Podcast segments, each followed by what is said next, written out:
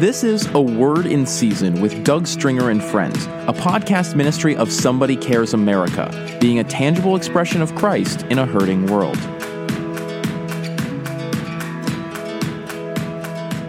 Welcome to A Word in Season with Doug Stringer and Friends.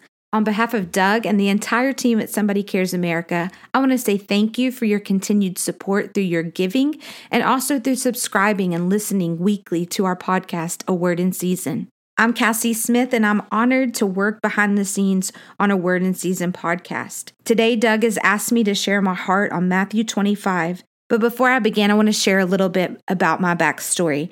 So, I'm a fourth generation ordained minister, and for the last 20 years, I've served alongside my grandparents and my parents in the ministry. I currently work at Somebody Cares America, based in Houston, Texas, and I help oversee the greater Houston worship community with my brother Mike Smith.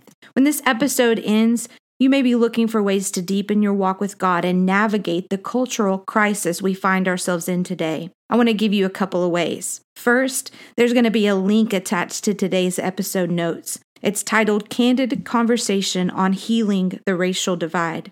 You can listen to that via podcast or you can watch the Zoom video on our YouTube page. A couple of books I recommend that will help during this time is Doug's book on leadership awakening. Now more than ever, we need godly, courageous leaders to rise. Another powerful book that's out right now is God Did Not Do This to Me by Lisa Stringer.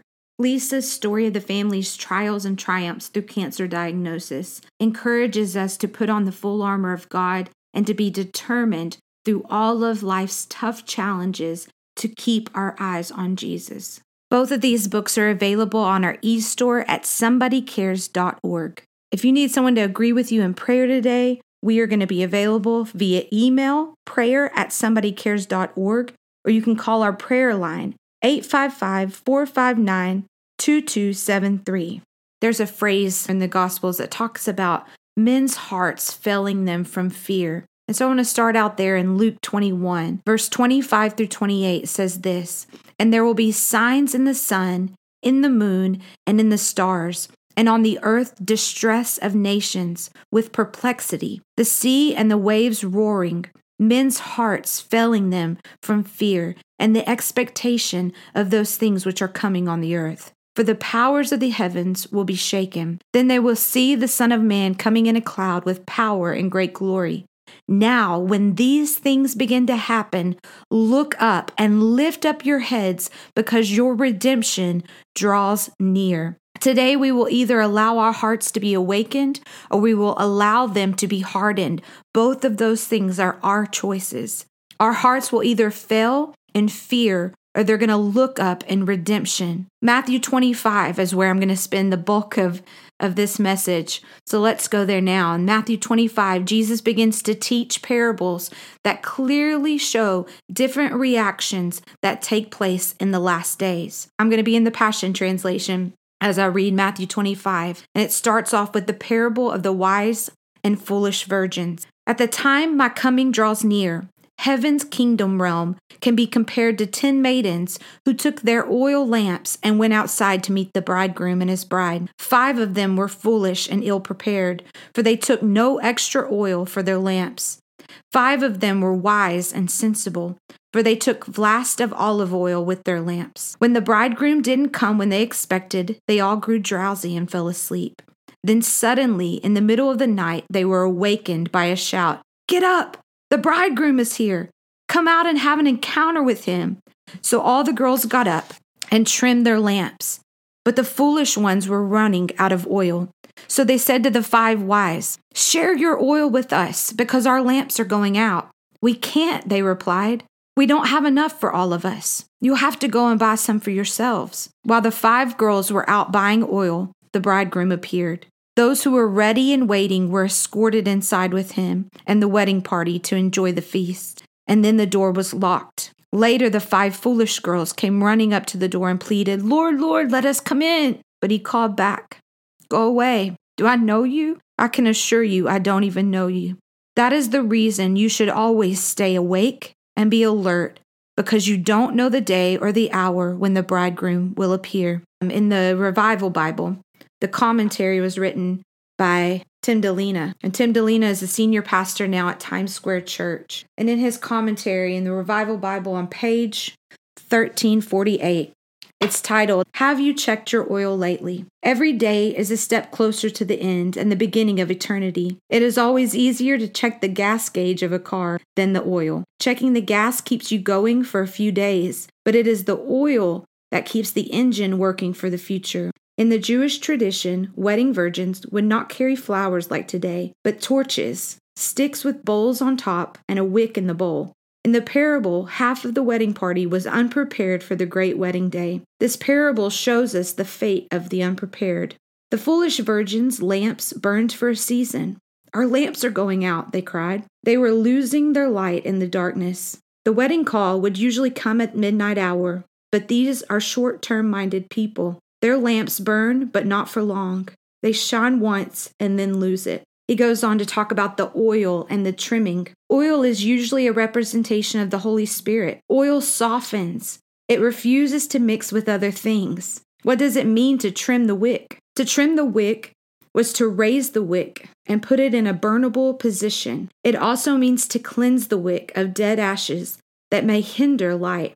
Every compromise waters down the wick. I'm going to say that again. Every compromise we make waters down the wick. And I'm talking to us today, first and foremost, as an individual, but then as the corporate body of Christ. We are called to be prepared. We're called to be positioned, awake and alert and ready with oil in our lamps that have softened our hearts and also the wick to be trimmed, to be put in a position that is burnable. Every compromise waters down the wick. There's a call going out to us today. It is a call to readiness, to being awake, and to being alert, to being found watching and waiting for the bridegroom's return. You know, this is the day and the hour where there becomes a clear line between sincere Christians and those that are hypocrites, or we know Doug has shared with us what that word means is play acting. There's a clear cut between those who have a sincere relationship with God. It is people who have taken his word serious, like in Micah 6 8. He's shown you, O man, what is good, and what does the Lord require of you? But to do justly, love mercy, walk humbly with your God. So we're living in an hour where there is a clear cut between sincere Christians and those who have been acting.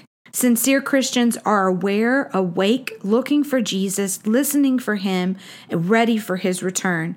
They have oil in their lamps and their wicks are trimmed. They have clear vision without compromise. We must have our mind alert and tuned into what Jesus is saying. To be full of oil is to be prepared in advance, to have been in the Word and allowing the Word of God to root deeply in our hearts. So let's return back to Matthew chapter 25. And it's the parable, the next part of this. We've talked about the parable of the foolish and the wise virgins. And then Jesus goes into speaking on the parable of the talents, or in the Passion translation, it calls it a parable about financial stewardship. And verse 14 is where we're going to pick up. It says again, Heaven's kingdom realm is like a wealthy man who went on a long journey and summoned all his trusted servants and assigned his financial management over to them. Before he left on his journey, he entrusted a bag of 5,000 gold coins to one of his servants to another a bag of 2,000 gold coins, and to the third a bag of 1,000 gold coins each according to his ability to manage. The one trusted with 5,000 gold coins immediately went out and traded with the money, and he doubled his investment. In the same way, the one who is entrusted with 2,000 gold coins traded with the sum and likewise doubled his investment. But the one who had been entrusted with 1,000 gold coins dug a hole in the ground and buried his master's money. Verse 19 After much time had passed, the master returned to settle accounts with his servants. The one who was entrusted with 5,000 gold coins came and brought 10,000, saying, See, I have doubled your money. Commending his servant, the master replied, You have done well and proven yourself to be my loyal and trustworthy servant. Because you have been faithful steward to manage a small sum, now I will put you in charge of much, much more. You will experience the delight of your master, who will say to you, Come and celebrate with me. Then the one who had been entrusted with 2,000 gold coins came in and said, See, master, I have doubled what you have entrusted to me. Commending his servant, the master replied, You have done well and proven yourself to be my loyal and trustworthy servant. Because you were faithful to manage a small sum, now I will put you in charge of much, much more. You will experience the delight of your master, who will say to you, Come and celebrate with me. Let me pause right there just to say what we probably are all aware of, and that is that they had different sums of money and were able to bring an increase of both of those sums. So the sums and what they brought to the table were different in number, and yet the master gave them the same reward. He praised them and told them they had done well and they'd proven to be his loyal and trustworthy servant. And they were both invited to come and celebrate. I know sometimes we get caught up in comparison and we get caught up in looking at what each other have and what our start, you know, what each other started with. Um, but the truth is, when we have a heavenly perspective, all of that doesn't matter. What matters is Christ views us all the same. And when we are faithful with whatever we have been given, to go out and invest it and let it produce a harvest that we bring again back to the master and say, This is what I've done with what you gave me, we're going to all receive that same eternal reward that says, Well done, that good and faithful servant. Come celebrate with me. Verse 24 says, Then then the one who had been entrusted with 1,000 gold coins came to his master and said, Look, sir, I know that you are a hard man to please, and you're shrewd and ruthless businessman who grows rich on the back of others. I was afraid of you, and so I went out and I hid your money and I buried it in the ground. But here it is, take it, it's yours. Angered by what he heard, the master said to him, You're an untrustworthy and lazy servant. If you knew I was a shrewd and ruthless businessman who always makes a profit, why didn't you deposit my money in the bank? Then I would have received it all back with interest when I returned. But because you were unfaithful, I will take the 1,000 gold coins and give them to the one who has 10,000. We don't talk about this a lot in our circles and in our church culture today. We don't like to talk about the fact that there is a great coming together and a great falling away. We don't talk about the coming judgment, but it is it is not just in Old Testament that judgment is talked about, but it's here in the words of Jesus himself where he begins to warn of a coming judgment. This parable teaches us to be found working which doesn't just mean any works, but it means to be faithful and diligent to the work that God has called us to. What is the work that He's called us to? The work He's called us to is found in the Great Commission, uh, Matthew 28, verse 18 through 20. Go, therefore, and make disciples of all nations, baptizing them in the name of the Father and of the Son and of the Holy Spirit, teaching them to observe all things that I have commanded you. And lo, I am with you always, even to the end of the age. Amen. So that is the global broad calling of what we have been commissioned to do. Now, how it comes out in our everyday lives, that's where it varies. And that's where there is diversity our, our career paths, our family paths, all of those things. There's diversity in how we live out that Great Commission. So for me, I work for Somebody Cares America, and that is an organization that is made up of network of churches that our heart is to be tangible expressions of Christ in our communities. That may come out in prayer initiatives, that comes out in compassion outreach, that comes out in leadership development, and that comes out through our disaster relief work. But all of that is us fulfilling the Great Commission, which is to go out and to preach the gospel and to make disciples. And so yours may be that you're a doctor, a lawyer, you may be a stay at home wife, you may be raising your children. Um, all of those things are, I mean, there's no end to the amount of noble work that can be done. My parents um, do housing inspection for new developments. All of those career paths, there is a great commission that's on our lives that those things that we do in our everyday life, that is going to be what flows. Our careers are tools in the hands of God that enables us to preach the gospel and to make disciples. It is not just for those that stand behind a pulpit to do that. And so we need to be found as these first two, no matter what was given in our hands by the master, we need to be found bringing a return and not burying it like the last guy who was afraid that he wouldn't do it right. And so he just goes out and bury it. And even then the master tells him, even if you didn't go out and work, you should have at least put it in a bank where it would be drawing interest. But you chose to do nothing. You chose to bury it. And so we are to be found working to be faithful and diligent to the work that God has called us to do, which is firstly the Great Commission, and then that comes out in whatever career path we are on. This is a parable that Jesus taught about being intentional in our everyday lives with what he has given us to do versus being fearful of him and or being lazy. That one guy may have seen the other two. It said that immediately they took what they had and began to go out and work. He may have seen them and go, Wow, I don't want to do that. I don't have time for it. I'm tired. Then he started saying, And plus, I probably wouldn't even do it right.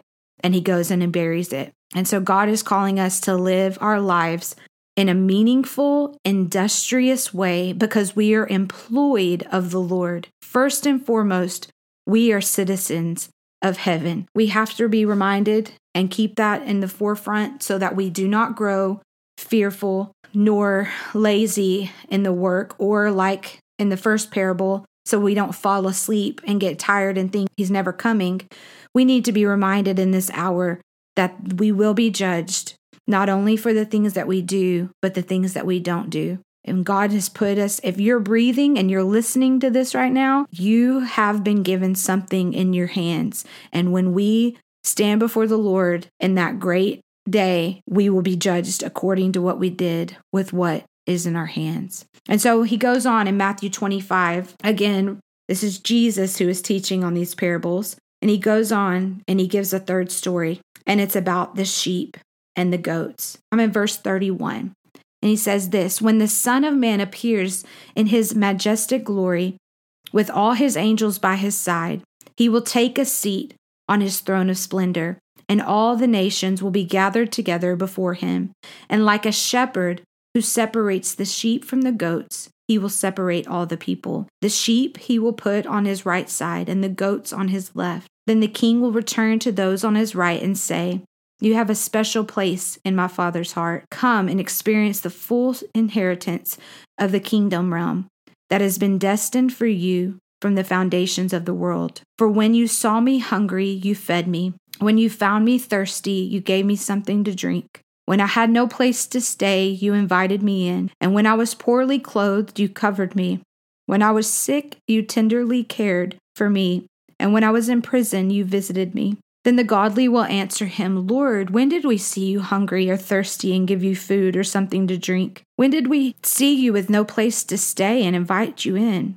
When did we see you poorly clothed and cover you? When did we see you sick and tenderly care for you, or in prison and visit you?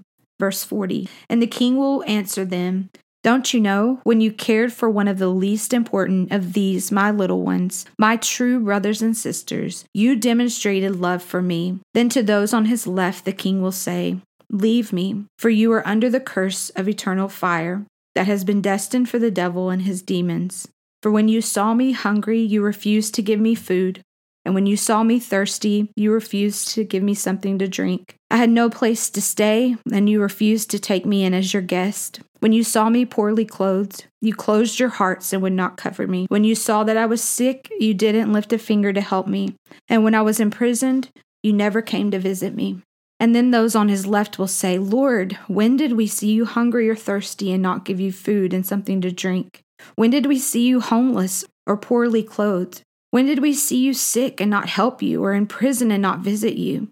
Then he will answer them, Don't you know? When you refuse to help one of the least important among these my little ones, my true brothers and sisters, you refuse to help and honor me, and they will depart from his presence and go into eternal punishment.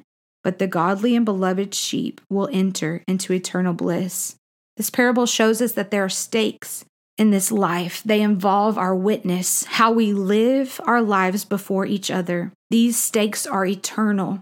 We are called to receive each other with grace as if Jesus himself was standing in front of us. Jesus is saying through this parable that whatever we did or didn't do for one of his little ones, we did or didn't do it unto him. I want to close out today. Just um, I'm going to go to Second Corinthians for a minute, and in this book of the Bible, it talks about the ministry of reconciliation. Let's go to Second Corinthians 5, verse 17. It says, Now if anyone is enfolded into Christ, he has become an entirely new person. All that is related to the old order has vanished. Behold, everything is fresh and new. And God has made all things new and reconciled us to himself and has given us the ministry of reconciling others to God. In other words, it was through the anointed one that God was shepherding the world, not even keeping records of their transgressions. And he has entrusted to us the ministry of opening the door of reconciliation to God. We are ambassadors of the Anointed One who carry the message of Christ to the world, as though God were tenderly pleading with them directly through our lips. So we tenderly plead with you on Christ's behalf. Turn back to God and be reconciled to Him. For God made the only one who did not know sin to become sin for us, so that we who do not know righteousness might become the righteousness of God through our union with Him. Let's take for a minute our eyes off of the globe. Let's take it off of the world for a moment and what everyone else should and shouldn't be doing. And let's allow the Holy Spirit right now to illuminate our own hearts. My dad always said, Have you ever been at a place with God where you felt closer to him than you do right now. Most of the time, he, he was a pastor. Most of the time, he would present us as his children or the church with that question in a time when he knew by our actions and our fruit that we were not as close to God as we once had been. And so he would give us that question that would just start chiseling away at places in our heart that had begun to harden. Remember, I opened up this episode with we will either be awakened or hardened in this hour that we're living in. And so, right now, where you are listening, I just want to encourage you close your eyes. As long as you're not driving, close your eyes and allow the Holy Spirit to speak to your heart. Until we first learn how to repent and reconcile our own hearts to God, we can't help another person. Until we remove the log out of our eye, we can't help other people with dirt and little splinters of wood. So, God, right now, where we are, God, we repent of iniquity and wickedness that hides itself in us. It hides behind hurt feelings. It hides behind pride. It hides behind just care for ourselves.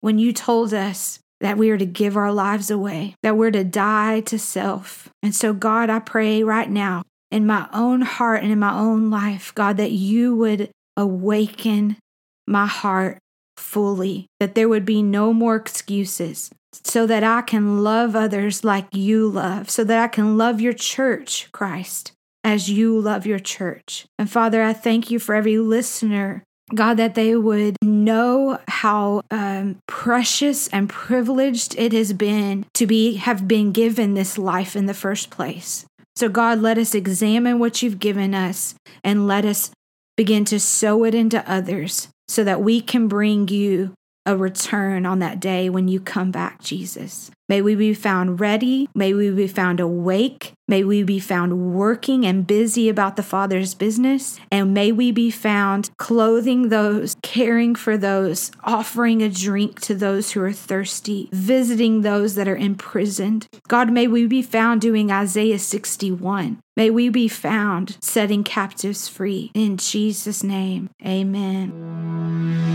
We hope you enjoyed this episode of A Word in Season with Doug Stringer and Friends and ask you to prayerfully consider supporting the ministry at somebodycares.org or by texting your donation amount to 805 422 7348. Please join us again for A Word in Season with Doug Stringer and Friends.